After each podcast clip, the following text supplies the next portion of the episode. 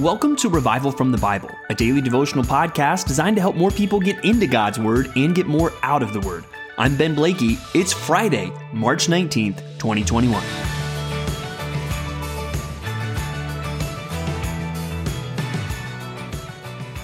It's safe to say we live in a worry filled world. Because if you look around, there's so many things going on all the time that should concern any thinking person. I mean, we live in a world where things go wrong. And a lot of that, maybe you don't point the fault to an individual. There are uh, natural disasters, there are flat tires or something breaking, and we have to deal with these things every day. But there also are, all the time, evil people doing evil things. And that is an evergreen statement. It doesn't matter what week you're listening to this or what year you're listening to this. You flip on your local news or you look at national news or worldwide news, and you will always see evil people doing evil things. It is as if, you know, worry is in high demand around the world because there always seems to be something to worry about, whether it is the actions of evil people or whether it is concerns that you may have about provision in your own life. But what we're going to see today is really that in the midst of all this, when worry is in high demand, the faithfulness of God is in high supply that He is always there to meet our needs, to do what is right. God is in control. And so, yes, there are many things to be concerned about in the world, but over all of it, God is in control. And that should have an effect on our lives and help transform our concern and our worry into faith and trust in God. And we're going to see that especially in Psalm 37 today in Psalm 37, and we're going to look at verses 1 through 9, and I'm going to go ahead and read those for us. It says, Fret not yourself because of evildoers. Be not envious of wrongdoers, for they will soon fade like the grass and wither like the green herb. Trust in the Lord and do good. Dwell in the land and befriend faithfulness. Delight yourself in the Lord, and he will give you the desires of your heart. Commit your way to the Lord, trust in him, and he will act. He will bring forth your righteousness as the light and your justice as the noonday. Be still before the Lord and wait patiently for him. Fret not yourself over the one who prospers in his way, over the man who carries out evil devices. Refrain from anger and forsake wrath. Fret not yourself, it tends only to evil. For the evildoers shall be cut off, but those who wait for the Lord shall inherit the land. So there, he right in the beginning says, fret not, or basically don't worry because of the evil people doing evil things. And don't envy them because God's in control and their end is going to come. What he calls us to do is trust in the Lord. So in a worry filled world, we know that there is a faithful and righteous God who is in control, and God's faithfulness should draw out our faith in Him, that we should trust in Him and be confident. And what God is saying here through David is that, hey, we don't need to worry about all the bad things that are going wrong. Now, obviously, we need to be wise and have a reasonable level of concern to take care of ourselves and our families, but we don't need to freak out. We don't need to worry. What we need to do is trust in the Lord. And we see some important things there where he says, trust in the Lord and do good dwell in the land and befriend faithfulness. That, hey, in the midst of a crazy world, you should be the ones doing the right thing. You should be the ones being faithful and, that you can trust in God. And in verse 4, uh, it's a precious verse to many people delight yourself in the Lord, and he will give you the desires of your heart. I see a lot of connections here between what we see in Matthew 6 33, where it says, Seek first the kingdom of God and his righteousness, and all these things will be added to you. And in both of those contexts, there's command saying, Don't worry, don't be anxious, fret not. But what you should do is delight yourself in the Lord, seek Him, seek His kingdom, and God will take care of the rest. God will give you the desires of your heart. And verse 4 isn't something to be twisted into just our own personal dreams and accomplishing those that if I, you know, give God his due, well, he'll make all my dreams come true. No, I think even as we delight ourselves in the Lord, the desires of our heart will more and more be connected to God and will be him, his righteousness, and his kingdom. And that's not just a, a trick. We need to in reality come to see that there is nothing better. There is nothing that we should desire more than God, His righteousness, His kingdom. These are the best things. Anything else, it doesn't even begin to compare to these things. We need to delight ourselves in the Lord.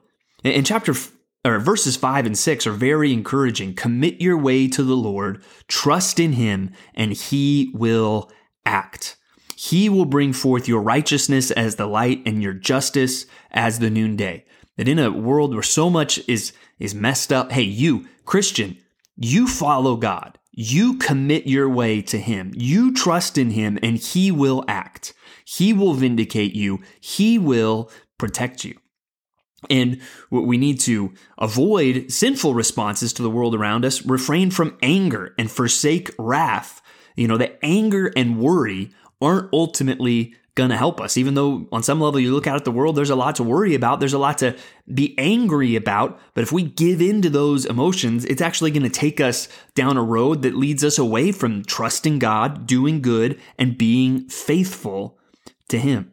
Verse 7 Be still before the Lord and wait patiently for him. Fret not yourself over the one who prospers in his way, over the man who carries out evil devices. No, trust God and be still. Even in a crazy world, trust that God is in control. So, whatever's on your heart, maybe it's something in your personal life, maybe you're just looking out at the world and it, it's concerning you, it's keeping you up at night, it's just gnawing at your mind. Well, I hope these verses can be an encouragement to you. What you need to do today is trust in the Lord? What good has He put in front of you to do today? Go do that. Be faithful in what God has given you today and keep your focus and not just the focus of your mind, but the focus of your heart on God. Delight in Him and He will give you the desires of your heart. Commit your way to the Lord. Trust in Him and He will act.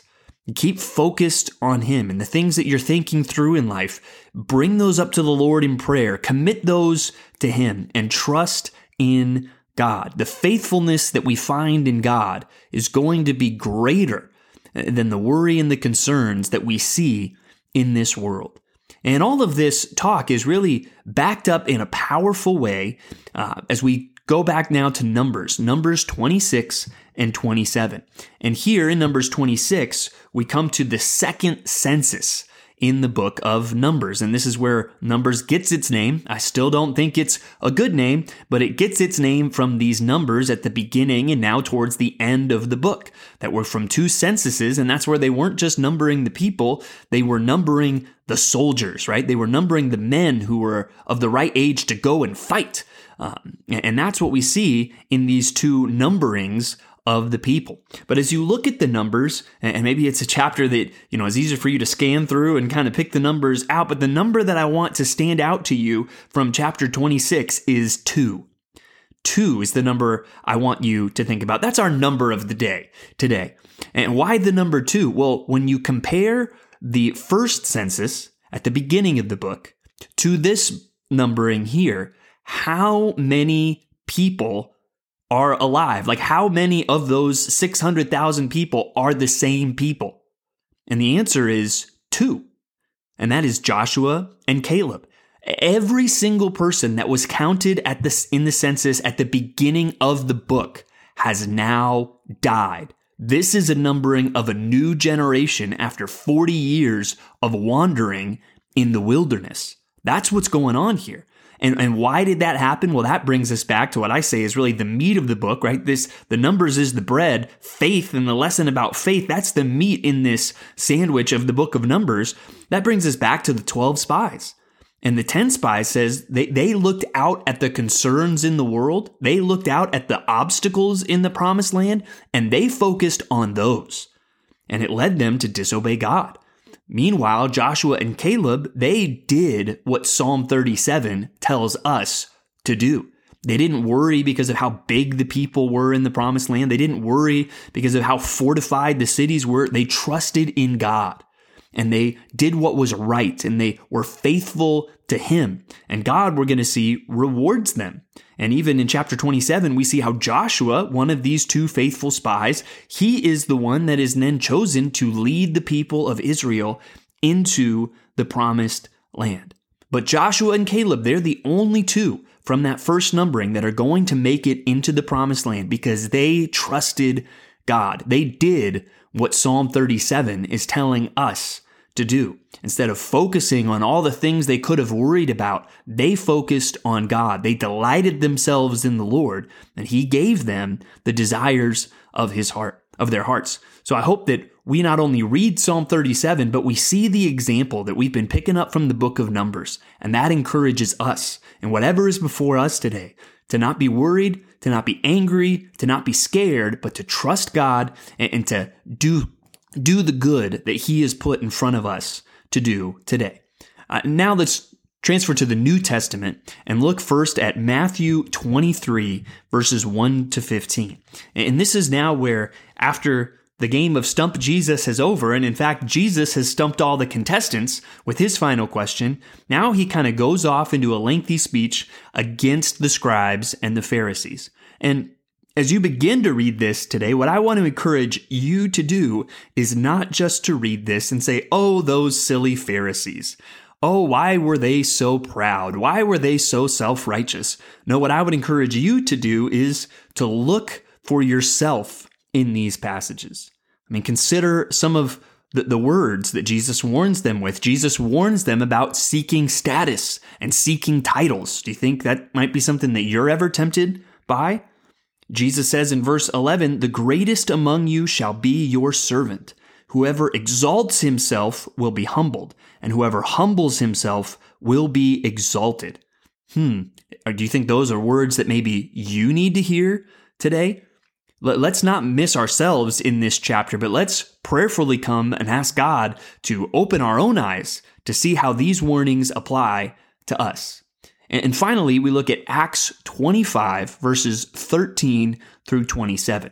And here we're continuing with the saga of the Apostle Paul. And he has appealed to Caesar uh, before this Roman governor named Festus, and then kind of this King Agrippa and Bernice, they arrive and uh, they are, are more connected with the Jewish culture. And so Festus wants to talk about this with them and he shares what has gone on. And basically, the end of the chapter uh, sets up kind of this grand scene where Festus and King Agrippa and a bunch of power players in the city of Caesarea are all going to come together to hear what Paul has to say. And so a lot of what's going on in the book of Acts today is really setting up the scene for this grand uh, trial, or in really this episode of Paul getting to before the rich and the powerful to make his defense and to tell his story. And we're going to get into that in chapter 26. But for today, let us trust God. Let us put our focus on Him. And as we consider His faithfulness, may that inspire us to just walk in faith and trust God today. Thanks for digging into God's Word with me today on Revival from the Bible. For more resources, check out revivalfromthebible.com. To learn more about Compass Bible Church Treasure Valley, go to compassbible.tv. The grace of our Lord Jesus Christ be with you.